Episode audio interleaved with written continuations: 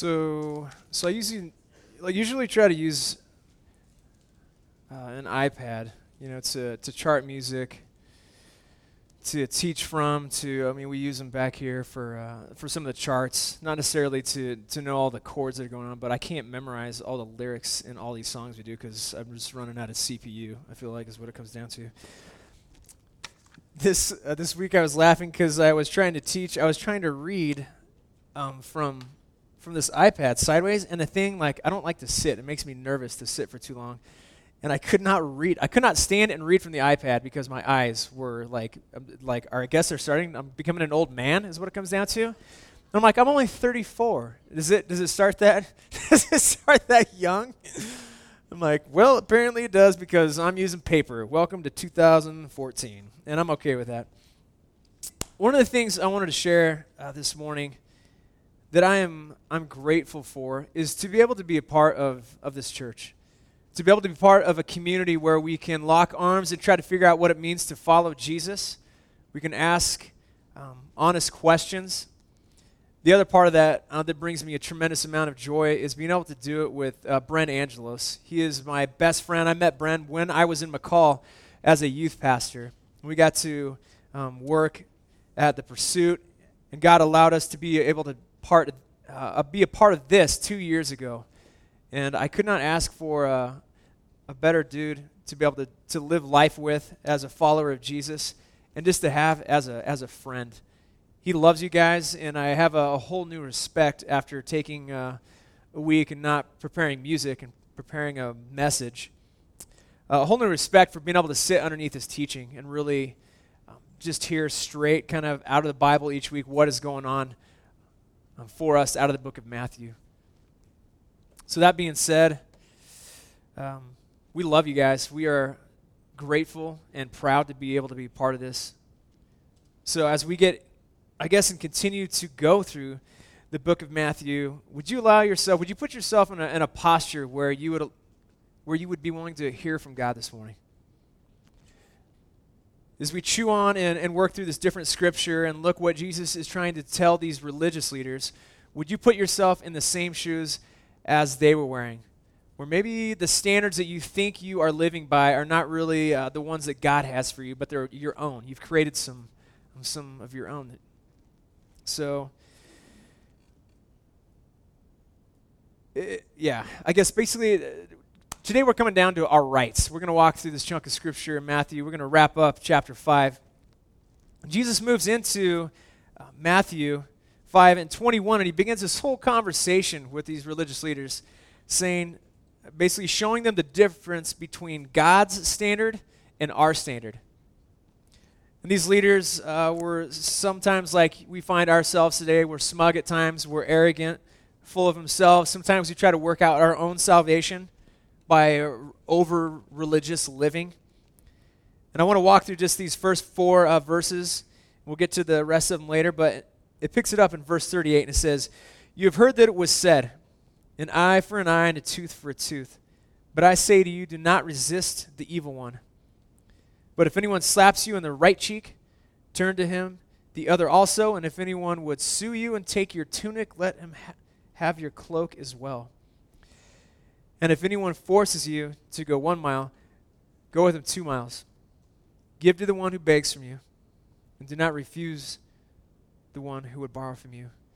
If you need a Bible, also just go ahead and raise your hand. The guys will give you one. But the words that Jesus drops right here basically cut to the core of who they were and who you and I are today as listeners and, and hearers of Jesus' words. Asking us to value, I guess, to figure out what we value about ourselves and how we live. Like, what do I believe? What is concrete and consistent in the way I live, in the way I talk, in the way I walk? As we get into the text, some have misread it to say that we are not to oppose injustice. What, what it really says, however, is that we should be so unselfish in the way um, that we live, in the way that we trust God, that we leave our vindication up to Him, that He is a, a good judge. He's not going to forget about you. He is perfect, He is full of justice, and that way, it's not left up to you to be that way. I don't have to worry about my rights because God has it covered. that I would be able to say, I have no honor or property worth defending compared with the opportunity I have to show people God's great love and the love that I have for them, right? Love God and love others. By not retaliating and not coming down to the oppressor's level, we necessarily uh, can we can appear, I guess, unrealistic to the world. How many of you have friends or family um, that view you different because you're a follower of Jesus? You're that religious, churchy, uh, religious, churchy guy. You get put in that lens, and that's the way uh, that it's going to be. But that's Jesus' way.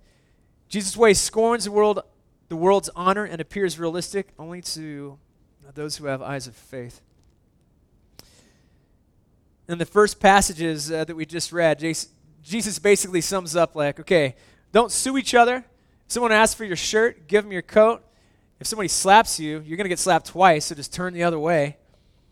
If somebody begs from you, give them what you have.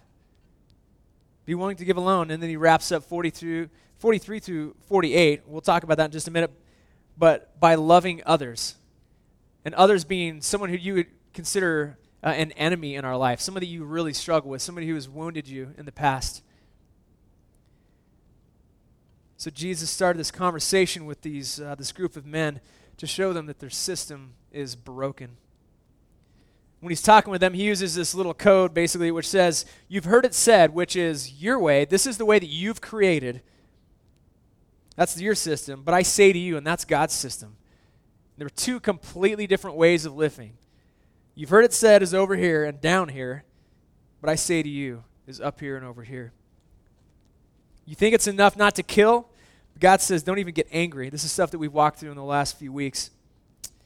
You think it's enough not to commit adultery? God says you shouldn't even think it in your heart. You think it's enough to uh, do paperwork when you get a divorce, but God says you shouldn't even get a divorce except for fornication. You think it's enough that you put an oath behind your word. God says everything you say should be true that you don't so that you don't even have to say an oath. Let your yes be yes, right? And then Jesus starts off today with what we're talking about by saying, You think it's enough to give equal vengeance. God says you shouldn't be giving vengeance at all. The whole point was that their system was broken and substandard. John Piper said, On the basis of a system that only deals with externals, with the outside and never with the heart attitude of anger, the heart attitude of hatred, the heart attitude of adultery, or the heart attitude of truthfulness and love and forgiveness. That kind of system is inadequate. Basically, the Sermon on the Mount is a sermon about sin, it's a sermon about you and I and these two standards that we try to live out. It reveals my brokenness and your brokenness and our need for something different, our need for a Savior. So in verse 38, it starts off again an eye for an eye. And that never meant a person could exact vengeance directly for his own eye. It meant that one could be taken, uh, you could take the offender to court where the sentence would be executed legally. People sometimes cite this example of Jesus disagreeing with the Old Testament, but it's, it's not the case. Jesus, uh, just a few verses before this, um, told the religious leaders that I did not come to destroy the law or the prophets, but I came to fulfill it. We can see examples of them actually using that in the law in Exodus, Leviticus, and Deuteronomy, uh, Deuteronomy where people are encouraged to like take your offender to court. And it was originally created to protect the person who had offended, not so that you could get your way. John MacArthur said Jesus is not so much revoking a standard for justice as calling his followers not to make use of it. We qualify justice with mercy because we do not need to avenge our honor. Jesus calls for this humble response of faith in God. God alone is our final judge, right? He is the one who's full of justice. And we must trust him to fulfill it. But why, I guess, why do we at times want to take our own way? Why do we want to retaliate? What would you say? It's not a rhetorical question. Because it feels good? Any of you? Like, how many of you have been cut off in a car? And how many of you have want to go and possibly try to run that person off the road. Nothing wrong with that, right? Okay, what if I said this? Um, I don't get mad, I get even, right? Deep down in the human heart, we have a I want to get even kind of spirit. We want to retaliate. Our society makes heroes out of the kind of people who take uh, nothing from nobody. They don't put up with anyone's uh, guff, no lip. They're strong, they're tough, they're courageous, they're macho, right? We've all seen them. You know who the one of the first person, uh, one of the first people I can remember seeing this in a movie when I was young? How many of you know who Marion Robert Morrison is? Anyone? This guy. Yeah, John Wayne, right? I would I would have been John Wayne too if someone named me Marion, probably. My my my grandpa, I can remember being at his house, and he was a huge fan of uh, the Duke, right? Who else was he? Rooster, Rooster Cogburn. But this is the idea of our, in our society of seeing somebody who didn't take anything from anybody, but he was completely full of justice. He was a good guy. He stuck up for those who had no voice, but he took matters into his own hands. And our society, on the opposite end of that spectrum, looks down on the meek. They look down on the non retaliating. They look down on the gentle. They're forgiving the gracious, the merciful person who demands nothing from anyone. We say he's a weakling and a coward. And we exalt these people who are bad and take justice into their own, own hands. Basically, that's at the heart of this Jewish misunderstanding. An eye for an eye and a tooth for a tooth means I'm going to fix it myself. I'm going to give them what they're due. And that's why he is addressing, uh, he's addressing this guy, is because that's how this rules, this law has been applied in Jesus' time. It had become a license for vengeance, a license for retaliation, a basis for vendetta, a sort of biblical permission, even. Like, well, God said this, so I'm going to take care of business, is what they were doing. But Jesus sums up the next five verses saying, Somebody hits you in the right cheek, you give them your left.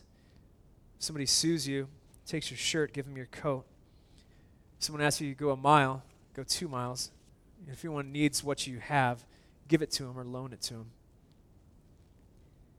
C.S. Lewis found the idea of the need for rights or the struggle to get even so true of the human heart that he used it as the basis for his argument for moral law in the universe in his book Mere Christianity. Everyone has that in them. You have that. I, all of us in this room, humanity has this uh, justice inside them. And I believe it's because we're made in his likeness, right? We're created in the image of God. But in the fall, because of sin, that sense of justice has become perverted into a vengeful spirit. I'm going to take care of it myself. It becomes this personal thing on the inside of us when it was never supposed to meant to be like that. It isn't so much that the idea that if a person does something wrong, I want it to be made right or uphold the law to maintain a righteous standard so that God, who made this righteous standard, can be glorified. It's because I want to get even. That's what it comes down to in our relationships. It's that perversion of moral righteousness that God has given us by creating us in his image.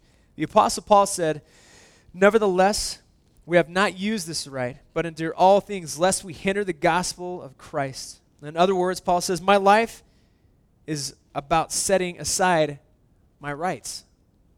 If you look at Romans 14 and 15, it says that we're not to use our liberty to make anyone stumble. This next week, read Romans 14 and 15, and you'll, I, I'm sure you've read it before. Read it again through the lens of your rights aren't your own rights, that you've been called to follow God and obey Him and love Him and love others no matter how they treat you or what they've said about you. View it through that lens this next week. Meekness, gentleness, and kindness will always trump a retaliating, vengeful, spiteful spirit, is what Paul is trying to tell us in those two, uh, in those two uh, chapters. So he picks it up in verse 39 as he moves along in this conversation. But I say to you, do not resist the one who is evil. But if anyone slaps you on the right cheek, turn to him the other also. And like a lot of Jesus' teach, teaching, you can try to push, uh, push the illustration a little too far and see, like, well, what exactly was he meaning by this? Is he saying that if, um, I mean, basically every dude wants to know, like, so if I get punched twice, that means I can, like, I can take care of business, right? Isn't that the way it goes? No, that is not the way it goes. Jesus gives us these uh, over exaggerated examples, right? This radical example so that we'll avoid retaliation, not so that we explore the limits of the stories and how he uh, uses hyperbole. It's like the idea of forgiveness. Peter asks him in Matthew 18, How many times do I have to forgive someone? You know, like a, a genuine question. Peter thought he had it figured out, and he's like, How about seven times? Like, seven times. That's a lot of forgiveness. And Jesus says, How about 70 times seven? You're missing the point. Like, it's not a cup of forgiveness, and when it runs out, you're like, Oh, sorry, there's none left for you. It's the same idea with uh, retaliation, with being able to turn the other cheek.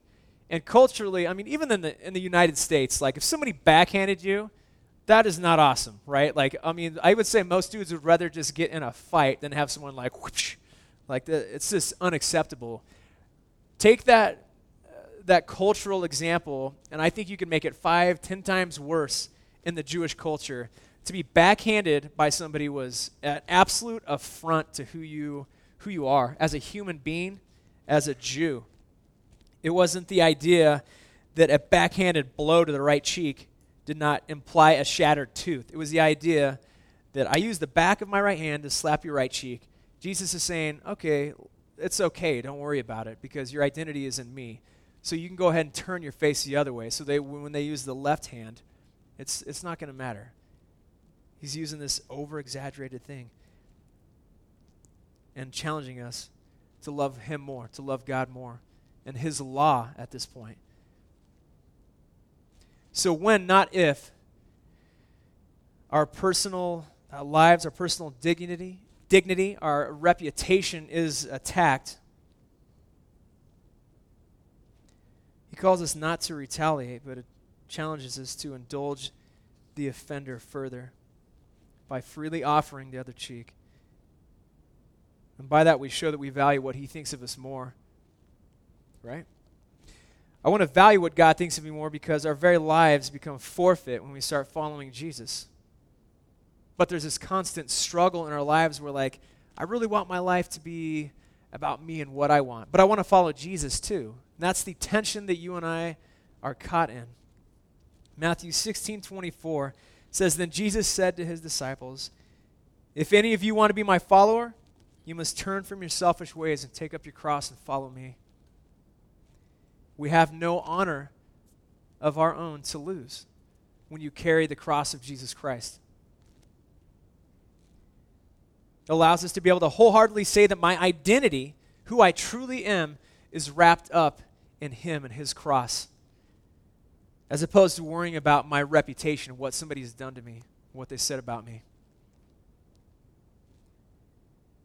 In verse 40, he continues, And if anyone would sue you, Take your tunic, let him have your cloak as well.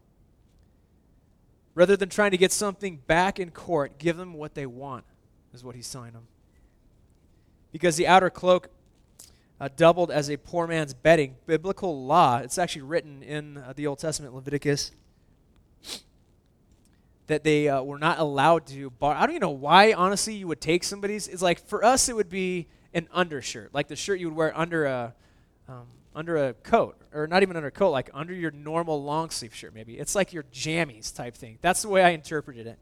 And I was like, why would you loan anyone your friggin' jammies in the first place? it's kind of what I was chewing on. But they say, just in case you did, make sure that thing's back at night because in their culture, if you were poor, you slept on your, your cloak, is what they're calling it, your coat. So they're saying, like, look, man, you can't loan out the jammies because if you're poor, you got to sleep on your coat at night and you're going to be sleeping buck naked. And we can't have that in our culture, is what they're telling him. So he uses, again, this, like, really exaggerated example. You know what? If somebody wants your jammies, somebody wants your garment, give it to them. Give them your, your, give them your coat, too, is what he says. So, how far do you take this illustration again? Well, Paul talks about it in 1 Corinthians 6 1 through 8. Um, you can look it up later.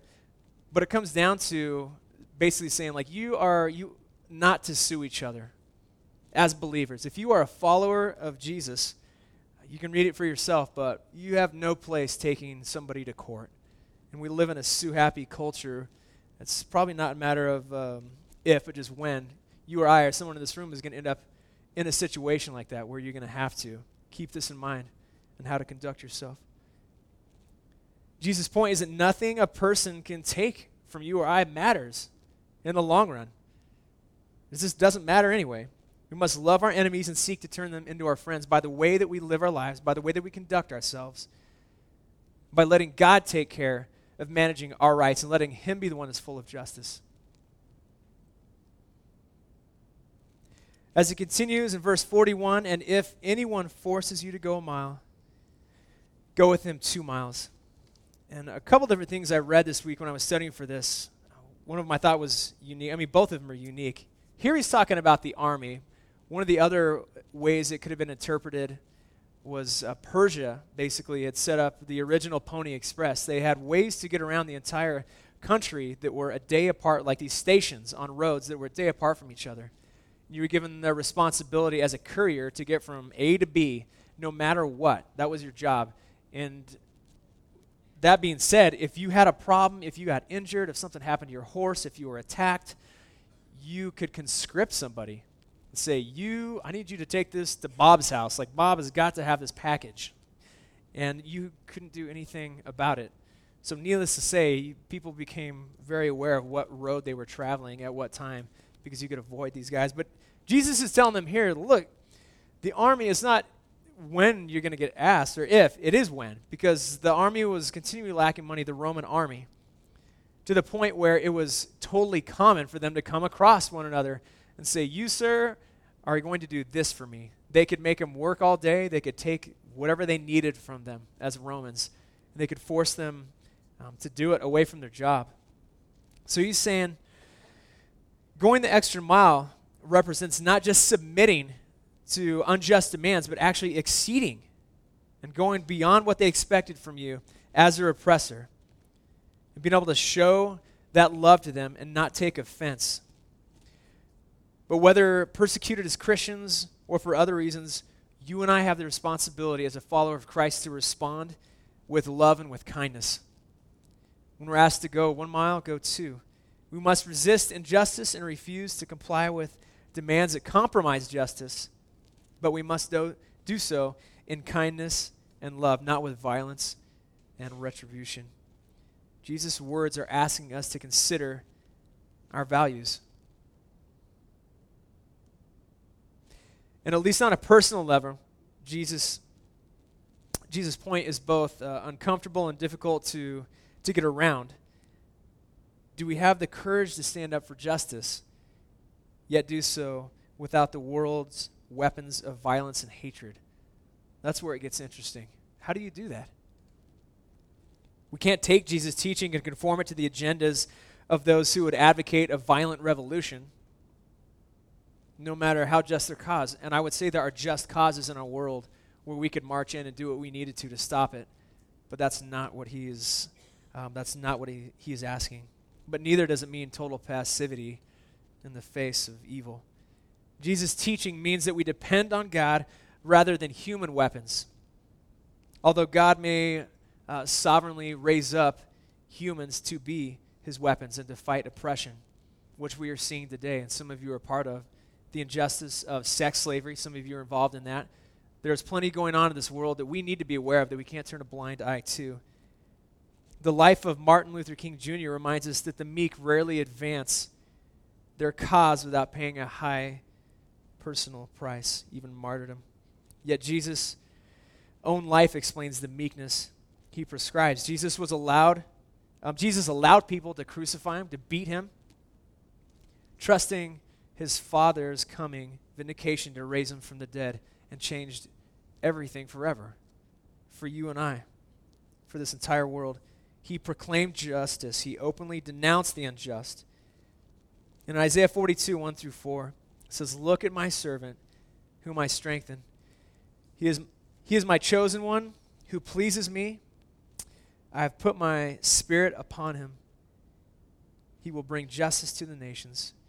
He will not shout or raise his voice in public. He will not crush the weakest reed or put out a flickering candle. He will bring justice to all who have been wronged. He will not falter, falter or lose heart until justice prevails throughout the entire earth. Even distant lands beyond the sea will wait for his instruction. Love of others not only does no harm to a neighbor, but bids us place ourselves in harm's way to protect our neighbors.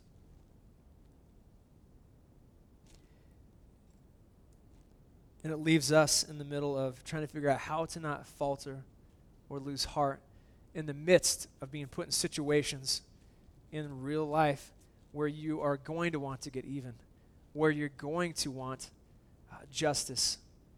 You're going to be asked to, to go a mile when you should go two and you don't want to go any at all. In verse 42, give to the one who begs from you, do not refuse the one who would borrow from you. Judaism recognized giving to beggars as a, a, a, moral obligation. It was part of who they were. They were hard workers, and they gave, um, they stressed charity and a, a really high work ethic. One of the things that I learned this week is they were saying most of the beggars genuinely had no alternative means of income. People that uh, they would come across, and we see them in the New Testament scriptures. But Jesus says that you should take care of them to the beggar who asks of you, give. And he doesn't even tell us how much here. So he basically places no cap on it. Jesus is asking you and I in 2014 through uh, you know this through the Bible, through the scripture to change the way we view the poor or those who ask us to borrow. Our in, our vested interest must be in heaven, not here on earth. We see a great example of that in Matthew 6, 19 through 21. It says, Do not store up treasures here on earth where moths eat them and rust destroys them, and where thieves break in and steal. Store your treasure in heaven where moths and rust cannot destroy, and thieves do not break in and steal. Wherever your treasure is, there the desires of your heart will be also. I want to value kingdom things.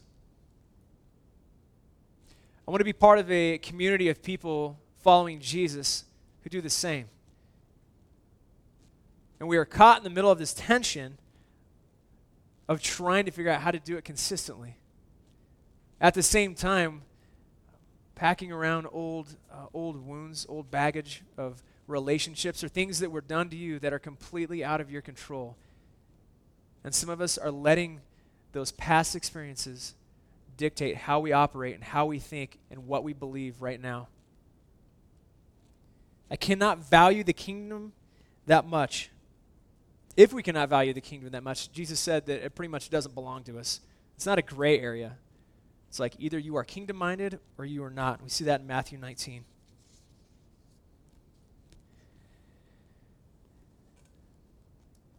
So, the, this, this first chunk of scripture, he gives them the whole, you've heard it said, right? Here's your way, but I say to you.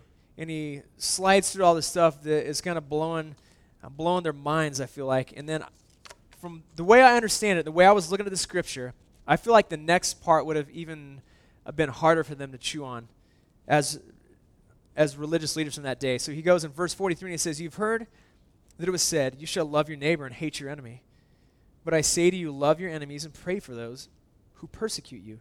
Jesus demands from them not only that we resist evil people that are assaulting um, our honor our possessions, but we go so far as to actively love them. And these, these Jews had gotten hung up on the whole, but you've, you've heard it said, they're still over here, like, yeah, but God hates evil. God hates our enemies. Like, where? Where does it say that? It does not say, like, yeah, God hates evil, God hates wicked um, behavior. Nowhere in the Old Testament did it say that God hated, um, th- that we are to hate our enemies, or that they were to hate their enemies. It was just their misinterpretation of this Old Testament scripture. And in Leviticus 19:18 it says, "Do not seek revenge or bear a grudge against a fellow Israelite, but love your neighbor as yourself. I am the Lord." So he breaks down again and says, Look, I, here's your standard, and then corrects them. Here's what you've been doing.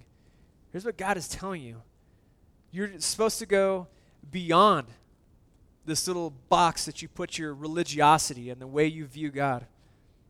And not just love the ones who love you, you're going to love the ones who you would say are your enemies, and you need to pray for them. which is a lot harder to do, right? How many of you could think right now in your life of a situation that is going on currently, maybe in the past, where you would say, like, I have a couple enemies. Like, there's those people in my life. Are you praying for them? Or are you waiting, you know, waiting for them to get a flat tire so you can drive by and like honk? Kind of kind of attitude. You know, and I laugh and we laugh because it's like, man, we all can relate. Like we all know exactly what it feels like to be to be stuck in that position.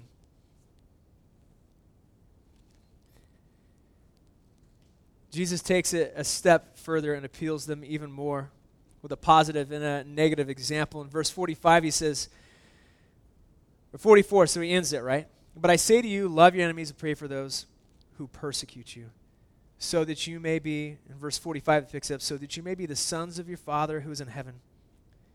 For he makes his sun rise on the evil and on the good, and sends the rain on the just and on the unjust.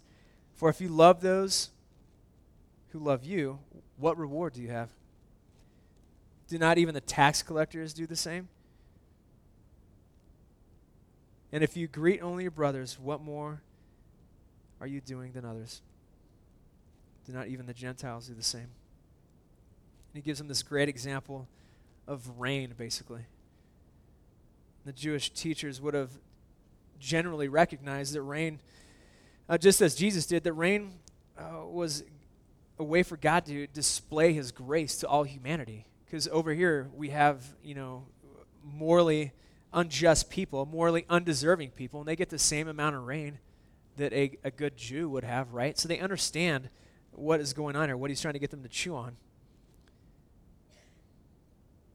He gives them this uh, great example and then throws tax collectors in their face, like, well, yeah, even a tax collector can love another tax collector. And they were the people who had been pulled out of their culture forced by Rome to go house to house and pick up what's due, and they're skimming off the top. Like, they did not like these people. He's calling us to be exactly like he was challenging these religious leaders. Who in your life loves you? Of course, it's easy to love that person back. Who in your life do you struggle with? Who do you not want to see this next week? You're like, man, I hope I don't cross their path. You know, do you work with somebody every time you walk by, you want to drop something in their coffee kind of relationship? Jesus said it's not enough to just love those who love you. He demands that we be perfect like God. And he wraps the whole thing up with verse 48 You therefore must be perfect as your heavenly Father is perfect. Jesus is imploring them, and today, you and I, for us to desire God's will so much that we seek to please Him in every area of our life. We don't compartmentalize the way we live or the way we follow Jesus. God has made himself and his ways known through Scripture. I don't know how many times I've had the conversation uh, since I've been a follower of Jesus with people who wish they knew the will of God. I just wish I knew the will of God. You want to know the will of God? Read the Bible because it's in there. And I understand if you're hung up like, should I move? Should I move here? Should I move there? Yeah, I, I can understand. That's a valid argument. But generally speaking, you want to know the will of God? You want to know what Jesus has asked us to do, how He wants us to live, and how He wants us to conduct ourselves, you have to read. You have to know. This is our line of communication with Him. In prayer, obviously, but we are called to seek holiness. Jesus said that God's, God's law was never about rules, but that's what they turned it into. Instead, God desires a, a complete and total devotion of our heart and our desires to God's purposes in the world. And all of us, myself included, I can be a better reflection of God's character. Where in your life right now would you say you need to give up your rights? Or you have somebody who you would call uh, an enemy? Maybe it's somebody at work, maybe it's somebody at school, you're someone that you're, uh, uh, you share a dorm with. Maybe it's your husband or your wife. You need to bring this stuff forward and recognize God is calling us to live differently, to think differently, to talk differently. He's asking us to change what we value. So you've heard it said over here. It's our way, right? The religious way. But I tell you,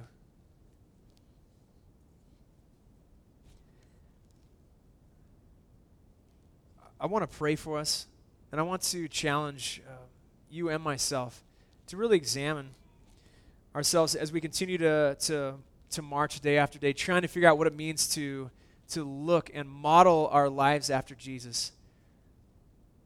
And each time we go through a chunk of the scripture, would God, I guess, would you allow God to bring something forward and you would hear Him? You wouldn't ignore it. You wouldn't, uh, you wouldn't leave this place and be like, man, I'm glad that's over. Like, this stuff gets old listening to. It sounds hard. It is hard. Following Jesus, I wholeheartedly believe, is the only uh, true way to find joy in life. The whole idea of the mere Christianity, right? C.S. Lewis brings up the either acknowledge Jesus as Lord, lunatic, or liar. You can work through each one of those three things, and you're going to find out He's Lord because He did. He did what He said He did. He lived a life, and He came and gave His life for you and I as a perfect uh, example. We, he let us nail him to the cross. You and I were a part of that. And he rose from the dead three days later and changed everything forever. So you and I can acknowledge him as a leader, as our forgiver, as our Lord. The idea of being able to say yes, sir, to him.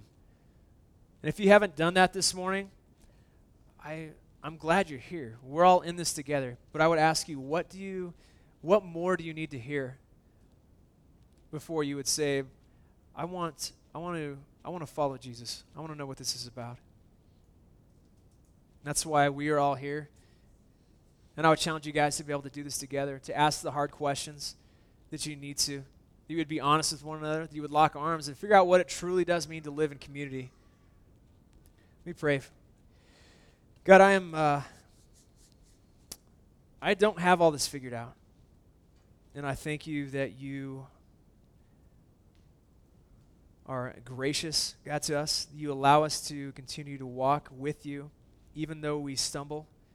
Even though at times we want to have our rights, we want to make white, right what has been wronged in our life.